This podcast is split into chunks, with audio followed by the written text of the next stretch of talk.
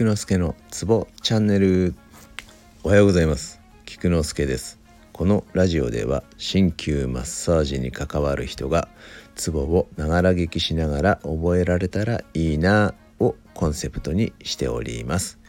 基本一日どこかのツボを読み上げているだけなのですが聞き続けることで歌のように勝手に覚えられたら本望です。今日もよろしゅう願います。今週は、えー、五陽血の中の玄血激血に続き落血をやっていきたいと思います。落血とは、えー、邪気。嫌な気ですね。邪魔な気が、えーと充満している時によく現れると言われます。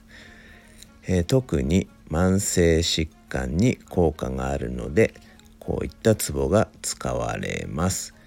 今日は手の陰茎の落血3つを覚えましょう。